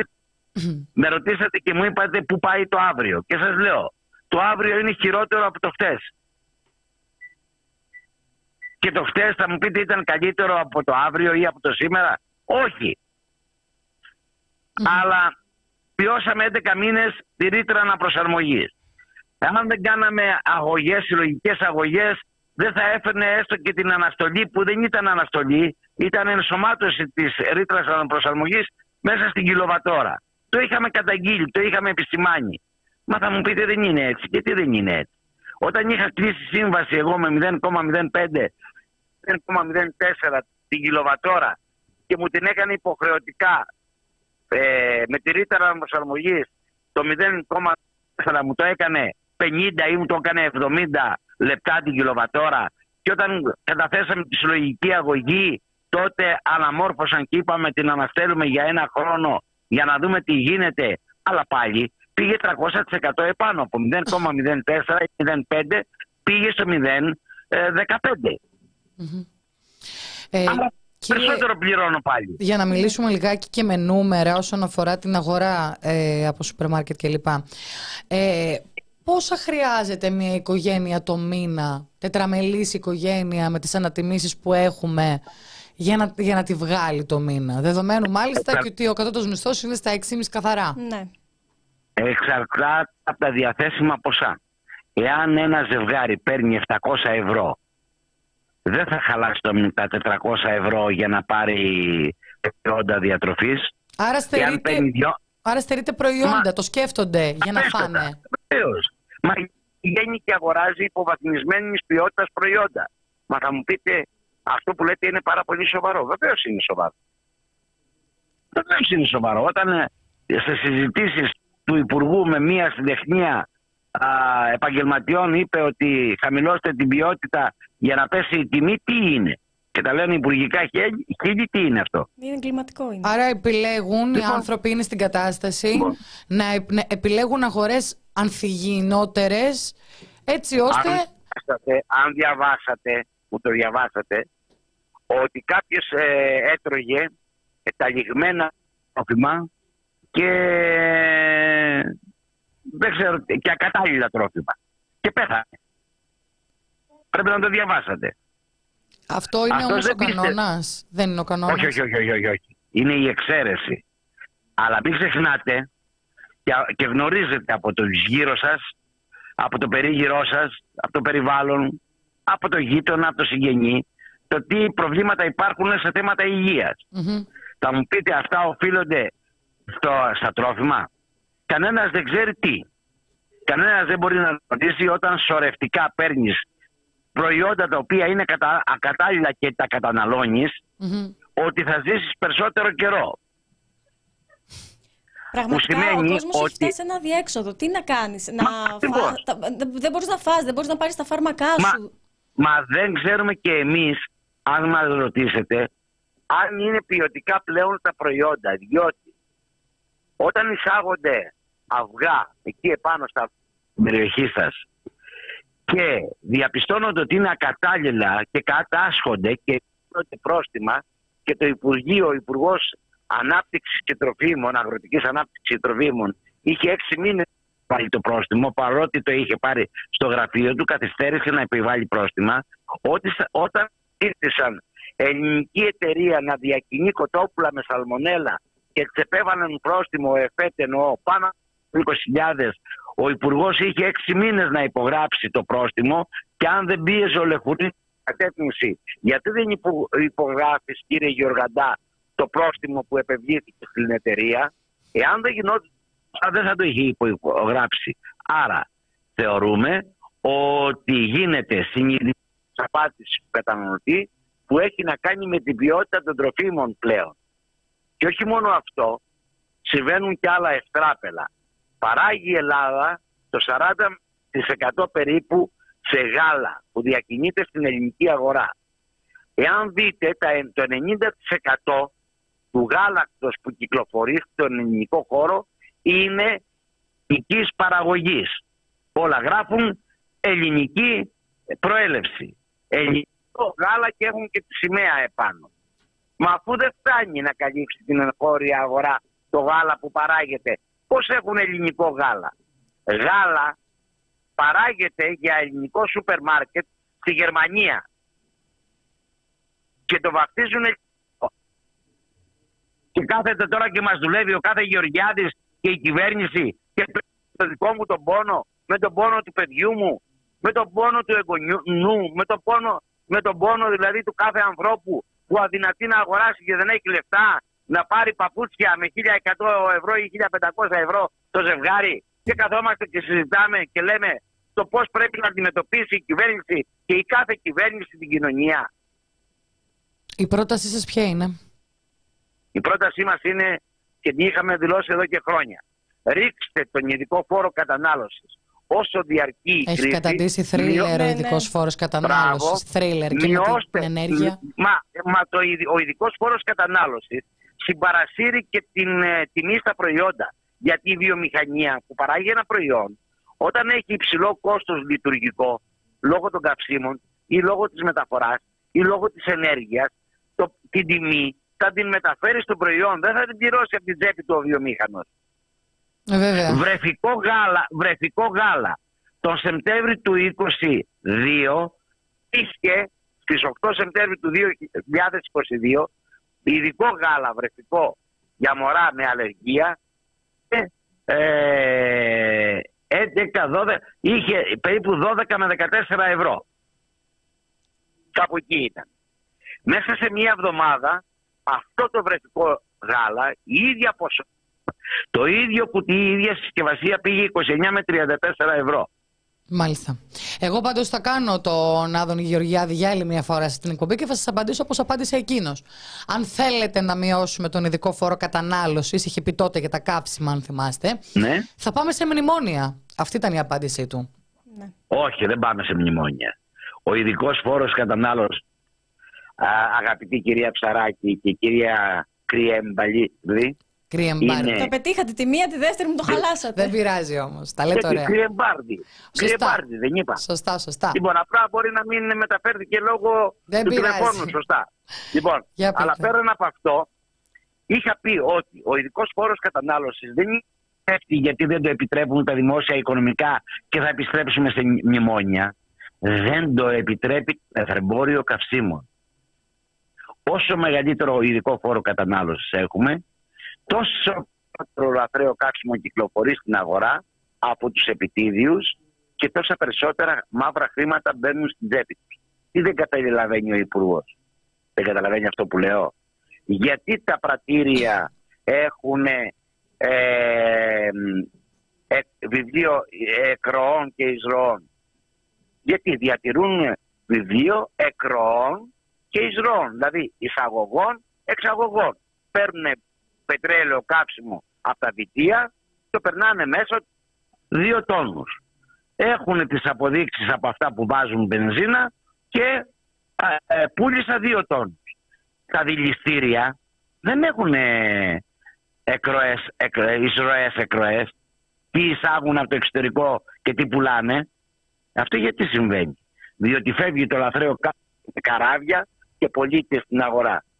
Όταν ο ειδικός φόρο κατανάλωσης και ο ΦΠΑ είναι το 75 σχεδόν ή το 65% της αξίας ενός καυσίμου, καταλαβαίνετε γιατί γίνεται αυτή η ιστορία. Δηλαδή, τα 100 ευρώ, τα 65 ευρώ είναι φόροι και τα 35 είναι η πραγματική αξία Αξία. του Ναι, καυσίμου. ναι, ναι. Γι' αυτό- Το βλέπουμε στην γι' αυτό απόδειξη δεν και... πέφτει. Μπράβο. Γι' αυτό δεν πέφτουν τα κάψιμα, όχι γιατί δεν το επιτρέπουν τα δημόσια οικονομικά. Αυτό και ψέματα που λένε. Μάλιστα.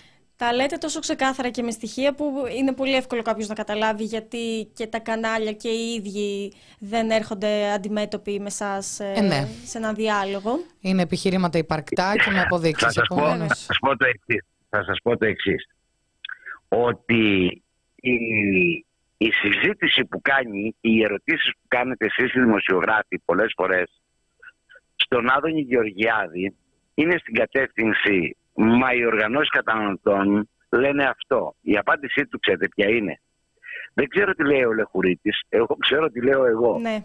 Είναι ε, φυσικά. Μα εδώ πέρα μιλάμε για καταστάσεις που ε, κάνεις μία Εγώ ερώτηση δεν στον έχω Υπουργό. επίπεδο- Είναι ακριβώς προσωπικού, αυτός ο ε, διάλογος. Ναι, ναι. Εγώ δεν έχω επί προσωπικού κάτι με τον Υπουργό, προς Θεού. Έτσι. Αλλά αυτός είναι ο Υπουργός ε, των Τροφίμων, ο Υπουργός της ε, Οικονομίας. Η επίθεση ε, της πάντα γίνεται στο καθημερινότητας. θεσμικό πρόσωπο και όχι στο προσωπικό. Ακριβώς. Άρα μιλάω επί αυτής της βάσεως. Πολιτική είναι η από εκεί, και συζήτηση. πέρα, από, από, τι- από εκεί και πέρα, εγώ έχω κάνει τα ερωτήματα και στον ίδιο τον Υπουργό Απευθείας στην αρμόδια Επιτροπή Παραγωγής και Εμπορίου στη Βουλή. Και τι έχω πει, κύριε Υπουργέ, μπορείτε να μου δικαιολογήσετε πώς φεύγει το ρόδι 0-20 λεπτά, 0-21 λεπτά και καταλήγει στην, στο ράφι στα 2 ευρώ.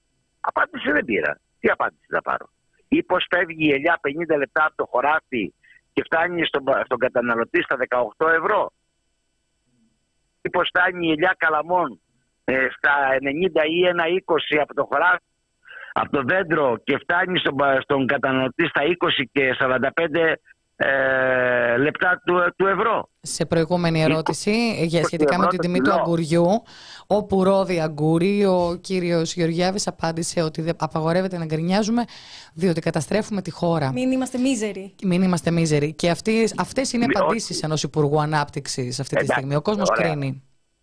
Ε, λοιπόν, όταν θέλεις να αποφύγεις το, το εύλογο ερώτημα, Ξεκινάς πηγαίνεις, επίθεση, σας είπα, βέβαια. ναι, πηγαίνεις στην πάρα Δηλαδή είμαστε μίζεροι γιατί διεκδικούμε τα αυτονόητα, διότι η χώρα έφτασε σε ακραίο επίπεδο τάσης ε, την ακριβ- τον- του ακριβότερου πληθωρισμού των τελευταίων 30-40 ετών. Γι' αυτό είμαστε γκρινιάριδες και μίζεροι. Δηλαδή για να μην είμαστε γκρινιάριδες και μίζεροι δεν έπρεπε να φορτώσει με και η κυβέρνηση με αύξηση τους μισθούς και τις συντάξεις για να μπορούμε να ανταποκριθούμε στις ανάγκες ε, της επιβίωσης. Δηλαδή τι πρέπει να κάνουμε; Να του λέμε χειροκροτήστε τον πατερούλη που μοιράζει επιδόματα κουπόνια σύντησης γιατί ε, διαφορετικά είμαστε μίζεροι και ε, αχάρη. Μμμ. Δεν καταλαβαίνω. Εντάξει, Ο Υπουργός έχει, το έχω ξαναδηλώσει, δήλωσε και αυτό εν κατακλείδη, ότι ο Λεχουρίτη έχει τις απόψεις του και εμείς έχουμε τις απόψεις μας. Είναι θέμα άποψης, όχι πραγματικότητες. Ναι, ναι, σεβαστό. Η, η μόνη διαφορά σε αυτό, ξέρετε ποια είναι, ότι ο Λεχουρίτη λέει την αλήθεια, ενώ ο Υπουργός λέει ψέματα. Ναι. Αυτή είναι η διαφορά. Δηλαδή παλεύουμε αυτή τη στιγμή την αλήθεια με το ψέμα. Ποιο θα επικρατήσει, το ψέμα ή η αλήθεια; Αυτό παλεύουμε. Μάλιστα. Και η τσέπη μας παλεύει. Εγώ έχεις Τα κάτι να είπατε ρωτήσεις; πολύ σωστά. Να κλείσουμε. Αν δεν έχετε Αλλά κάτι άλλο πέραν να από αυτό, προσθέσετε. Θα, θα πω το εξής. Πέραν από αυτό μου κάνει κακή εντύπωση τα συγκριτικά στοιχεία. Δέστε τι, σημαίνει, τι συμβαίνει στην Ευρώπη. Και η Γαλλία έχει υψηλό πληθωρισμό και στη Γαλλία διαμαρτύρονται γιατί δεν τους φτάνουν τα χρήματα επειδή είναι ακριβά τα προϊόντα. Ναι, αλλά βάλε κάτω τι μισθό παίρνει ο Γάλλος, τι παιδεία έχει ο Γάλλος, τι παιδεία έχει ο Γάλλος. Έχουν στη Γαλλία φροντιστήρια μήπως για να πηγαίνουν τα παιδιά παίρνουν ξένες γλώσσες. Ξέρετε πώς εξοδεύει η χώρα μας ετησίως για να μάθουν αγγλικά, γαλλικά, γερμανικά ή ξένες γλώσσες. Για μας. Ξέρετε πόσο; Ένα ποσό πάνω από 10 δις. Υπάρχουν στοιχεία μήπως φροντιστήρια από το δημοτικό, γυμνάσιο, λύκειο για να ετοιμαστούν οι εισαγωγικές εξετάσεις για την τριτοβάθμια εκπαίδευση. Έχετε ακούσει ότι υπάρχουν στη Γερμανία φροντιστήρια, Σουηδία, Γαλλία; Πού θέλετε, στη Ισπανία, πού θέλετε; Έχουμε το ίδιο κοινωνικό κράτος, την ίδια κοινωνική δομή και την ίδια κοινωνική πρόνοια. Σωστά τα λέτε. Ε, Πολύ σωστά τα λέτε. Λοιπόν, πώς συγκρίνουμε ανώμια πράγματα; Κύριε Δέστε τον Λεχωρίτη, θα Γάλλο. θυμίσω κάτι, θα θυμίσω κάτι απλό. Ακόμα, α, γενικότερα αυτή είναι η πάγια πολιτική της ε, κυβέρνησης. Α, το ίδιο έκαναν και στον κορονοϊό. Αντέγραφαν τα πολύ σκληρά lockdown στο εξωτερικού, ξεχνώντας ότι η Ιταλία κλείνει τα καφέ της, αλλά τι να κάνουμε που εξάγει αυτοκίνητα. Η Ελλάδα, τι ακριβώς, δεν είναι η ίδια οικονομία, δεν μπορούμε να αντιγράφουμε πολιτικές, ούτε να συγκρίνουμε πορτοκάλια με μήλα. Και είχαμε φτάσει και στη χειδαιότητα να συγκρίνουμε νεκρούς. Δηλαδή βέβαια. τώρα πώς, Μα, ποιος έχει λοιπόν. Περισσότερους εμείς στο Βέλγιο, αν είναι δυνατόν. Λοιπόν, μα, δηλαδή, εδώ μας λέγανε ότι δεν πρέπει να κάνουμε μεθ, γιατί άμα κάνουμε περισσότερες μεθ, θα έχουμε περισσότερους θανάτους. Ναι, έχουμε Θα ακούσει. έχουμε ακούσαμε τέτοιο και αυτά. επίπεδο. Έχουμε Το, ακούσει. ξεχα... βέβαια. το ξεχάσατε αυτό. Δεν πρέπει να κάνουμε μεθ, γιατί θα έχουμε περισσότερους θανάτους. Και έφυγε το παιδάκι από τα γρεβενά και πέθανε στο αντίριο. Ναι. Τι συζητάμε τώρα; Και το θέμα είναι ότι οι εξηγήσεις μονίμως είναι μ, ε, συμφέροντα σχεδόν μαφιόζικα.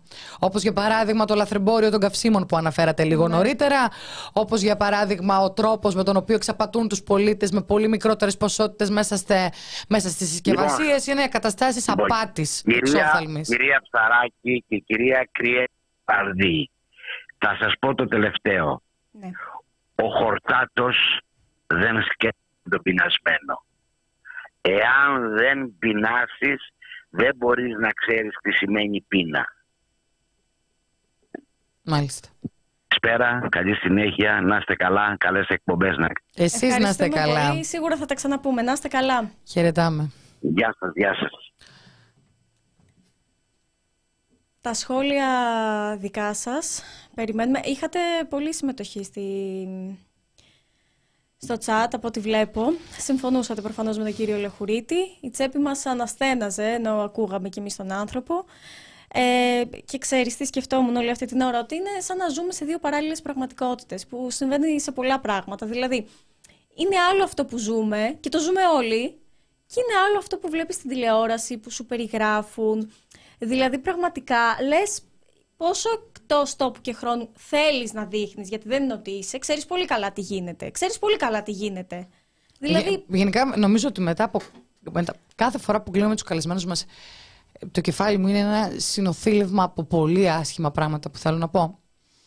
Για εμένα, παιδιά, από- πλέον η κατάσταση δεν σηκώνει καμία δικαιολογία.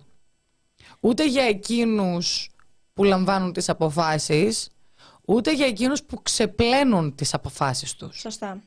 Και η κοροϊδία είναι, δεν είναι ότι την αποφεύγουν. Έρχεται έτσι. Μέσα στα μούτρα σου έρχεται. Δηλαδή, σε κοροϊδεύουν μέσα στα μούτρα σου. Και αν.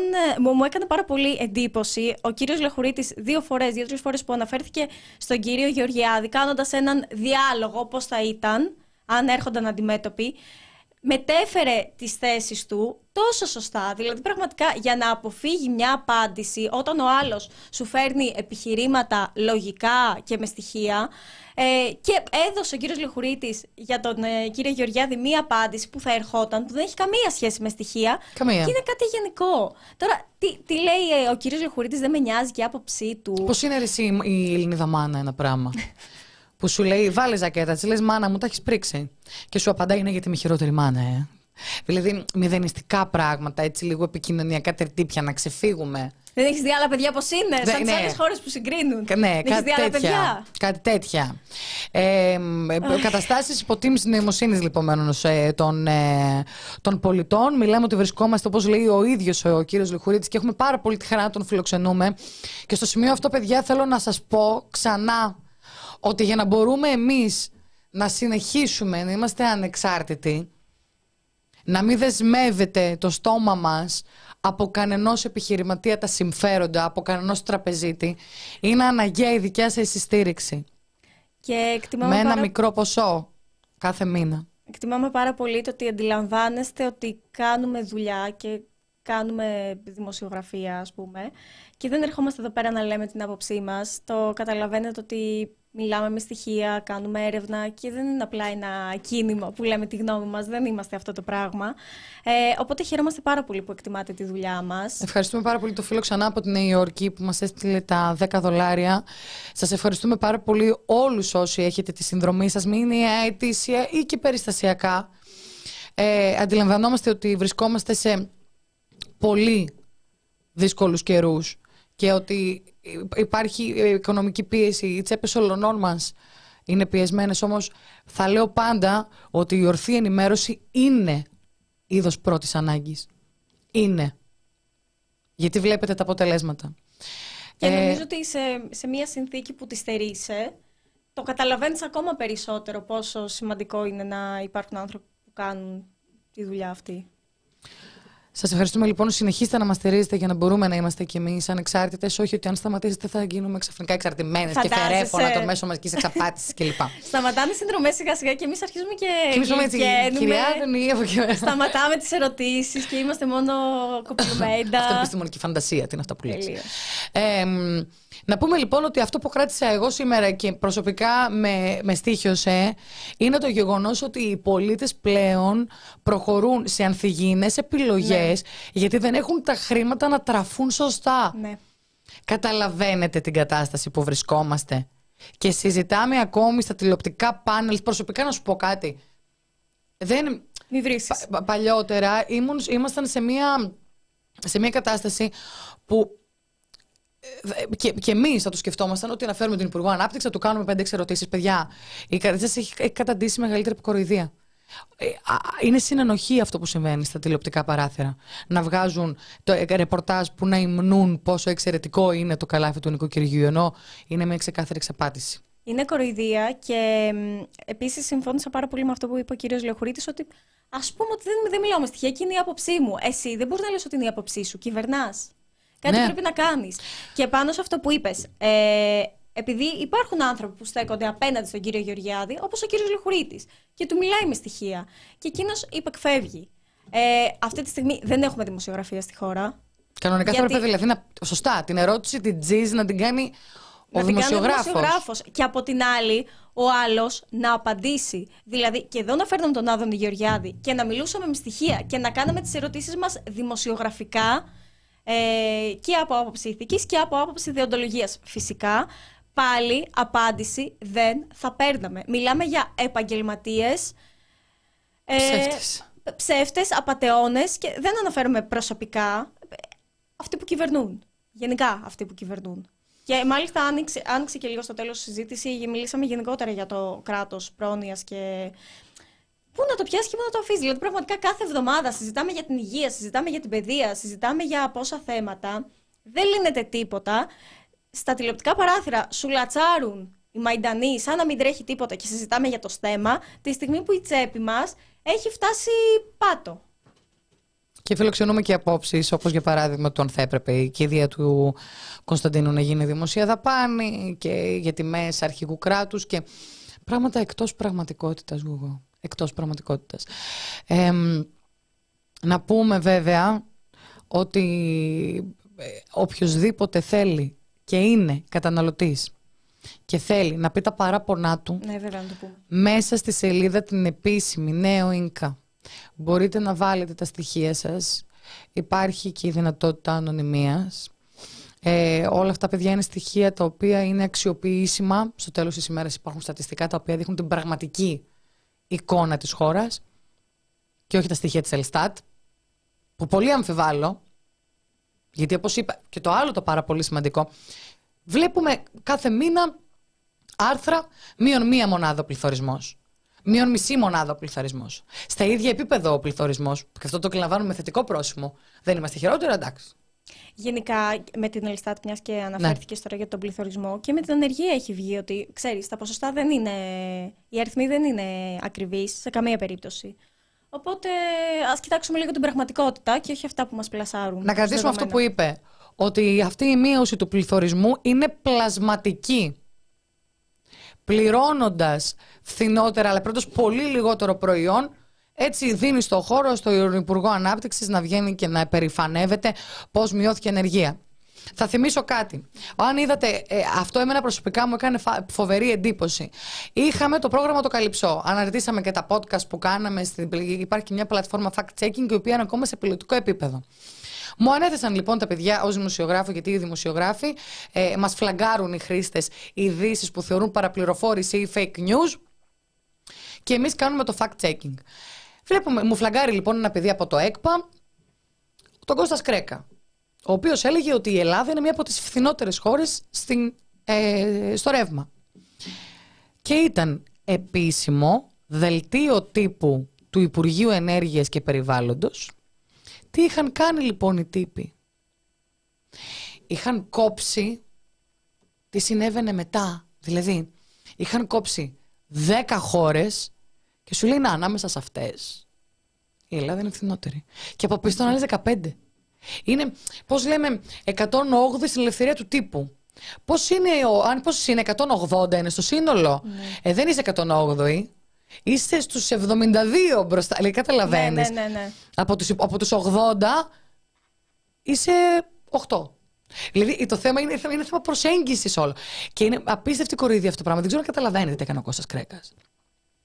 Έκοψε τις χώρες που είναι καλύτερα από εμάς, κράτησε τις χειρότερες και είπε ότι είμαστε ανάμεσα στις 10, ευθυ... από ανάμεσα στις 10 ακριβότερες οι φθηνότεροι. Μα βρει νεκταρία μου, αυτό συμβαίνει. Ρε, εσύ αυτό είναι, δεν Συ- γίνεται. Συμβαίνει γενικά. Δηλαδή εννοώ και από τα Δεν μέσα. γίνεται. Ναι, δεν γίνεται, αλλά συμβαίνει και από τα μέσα. Αυτό πλασάρεται. Ότι α, ή στο ρεύμα, ξέρω εγώ, είμαστε καλύτεροι αυτή τη στιγμή στην Ευρώπη. Ενώ συμβαίνει συνέχεια. Ναι, και τώρα φυσικά δεν έχουν τι να πούν γιατί είμαστε κρυβότεροι όλων. Έτσι δεν είμαστε Γι' ανάμεσα. αυτό λέμε για το Βασιλιά. Καλή ιδέα. Για το τατόι. Να πούμε και το άλλο που εμένα, να σου πω κάτι, με εκνεύρισε πάρα πολύ αυτό για το πράγμα. πες, για πες, γιατί σε βλέπω εκνευρισμένη. έκτακτη, έκτακτη δεντροφύτευση Ναι. για να υποδεχθούμε τους γαλαζοαίματους. Ναι. Δηλαδή, Πώς θα έρθει ο ο Φίλιππ, πνεύμονας. Ε, ε, εδώ πέρα μιλάμε πυρκαγιές κάθε. ε, ε, να πεθαίνει ο τελευταίος πνεύμονας αυτής της χώρας κάθε χρόνο, να καίγεται η Εύβοια. Και κάναμε την τροφίτευση. Μου θυμίζει. ε, θυ- θυμάστε λίγο στο Ρίο τι κάνανε στους Ολυμπιακούς για να κρύψουν τις φαβέλες. Να χτίσουμε τυχιά για να κρύψουμε το χάλι μας. Αρχικά, από όταν πέθανε ο Βασιλιάς στην τηλεόραση, έπαιζε συνέχεια και ειδικά από τον Ευαγγελάτο, όπως έχετε καταλάβει, βλέπουμε Ευαγγελάτο λόγω δουλειάς. Τι να κάνω, παιδιά. Έχω και ένα εθισμό να πω την αλήθεια. Βαρέα και Είναι ανθυγίνα. το, πώς το λένε, το guilty pleasure. Καλά, εντάξει. Ναι, ναι. Oxford. ναι, ναι. Ε, μ, ξέχασα τι θέλω να πω. Επειδή έχω εξαιρετική προφορά και σε μάγεψα. Αυτό είναι με Α, κόμπλαρες. Ωραία. Ε, ναι, ήθελα να πω ότι έλεγαν συνέχεια. Αλλά τι ήθελα να πω ότι έλεγαν συνέχεια; Κάλυψε λίγο τον κενό χρόνο. Θα το καλύψω. Κάθε μέρα και ομορφαίνεται με κυβέρνηση Μητσοτάκη, βρε κορίτσια. Αλλά, δε- αλλά αν δεν σας πειράζει, δεν θα ψηφίσουμε εδώ πάλι. Εντάξει, και εσείς αρκετά ομορφύνατε. Ε, το ότι ε, δεν παχαίνει, ομορφαίνει η κυβέρνηση Μητσοτάκη. Δεν παχαίνει σίγουρα η κυβέρνηση Μητσοτάκη. ομορφαίνει όμως, από ό,τι βλέπουμε εγώ. Ε, μ, ε, θα θυσιάσω την ομορφιά μου Ναι. για μια αλλαγή κυβέρνησης. Δεν ξέρω για σένα, αν είσαι έτοιμη. Την ομορφιά να θυσιάσουμε; Εγώ είμαι προλετάρια. Εγώ είμαι, του, εγώ είμαι του συλλογικού του, ναι, του συλλογικού καλού. άντε. Έχουμε μυαλό, δεν πειράζει. να κάνουμε λίγο δημοψήφισμα, να αποφασίσουμε πόσες εκπομπές θα κάνει η Γεωργία και η Νεκταρία. Ε, Μας ε, παίζετε στη ρουλέτα, τι γίνεται; όχι, όχι. Εμπρό. Ψηφίζω κάθε μέρα, λέει η Φανή Αντωνίου. Ε, καθημερινή εκπομπή έχουν ο Κωνσταντίνος Πουλής και ο Θάνος Καμίλελη στο The Press Project. Βέβαια, ε, να πούμε ότι από όταν ξεκινήσαμε, από την πρώτη μέρα το κοινό ζητάει κι άλλη Γεωργία και άλλη νεκταρία μέσα στην εβδομάδα. Όχι, όχι, εγώ θέλω να τους κρατάω σε γρήγορη, Κι να εγώ. περιμένω να έρθει Τετάρτη, Και εγώ. κατάλαβες. Ή σε ένα τυράκι να τους δίνουμε Ναι. λίγο και να χανόμαστε. Βάλτε κανένα φράγκο ρε παιδιά στην εκπομπή, άμα τη Τι θέλετε ήθελα τόσο. να πω πριν. Επιθετικό μάρκετινγκ, το έχω σπουδάσει. Ε, μ, ε, ψηφίζω κάθε μέρα, μας είπε η Φανή. Κάτσε να δούμε τι άλλα σχόλια μας έχουν κάνει σήμερα. Έχουν κάνει πάρα πολλά σχόλια. Εγώ θα πω ότι την Παρασκευή, επειδή έχω χαρεί, θα μιλήσουμε στο Πανεπιστήμιο. Αχ, ναι. Το Πανεπιστήμιο που αποφοιτήσαμε στο τμήμα Δημοσιογραφίας και Μιμή Έστερ στο τέλειο μας κάλεσαν εκεί πέρα. Τι καλούς καθηγητές που Κατόπιν έχουμε. πρόσκλησης του Νίκου Παναγιώτου. Βέβαια, υπέροχος καθηγητής. Ήταν ο ίδιος καθηγητής ο οποίος κάλεσε πριν από αρκετά χρόνια αυτή η μέρα, η μοιραία, το Θάνο Καμίλαλη να μας μιλήσει. Και κάπως έτσι το The Press Project αυτή τη στιγμή έχει έξι ολόκληρους καθημερινούς δημοσιογράφους, εκ των οποίων οι τρεις είναι από το Άπιθήτα και οι δύο προσελητισμένες από την ομιλία του φοβερού και εξαιρετικού Θανάση Καμίλαλη που σήμερα έχει τη γιορτή του χειροκρότημα για αυτό το πράγμα.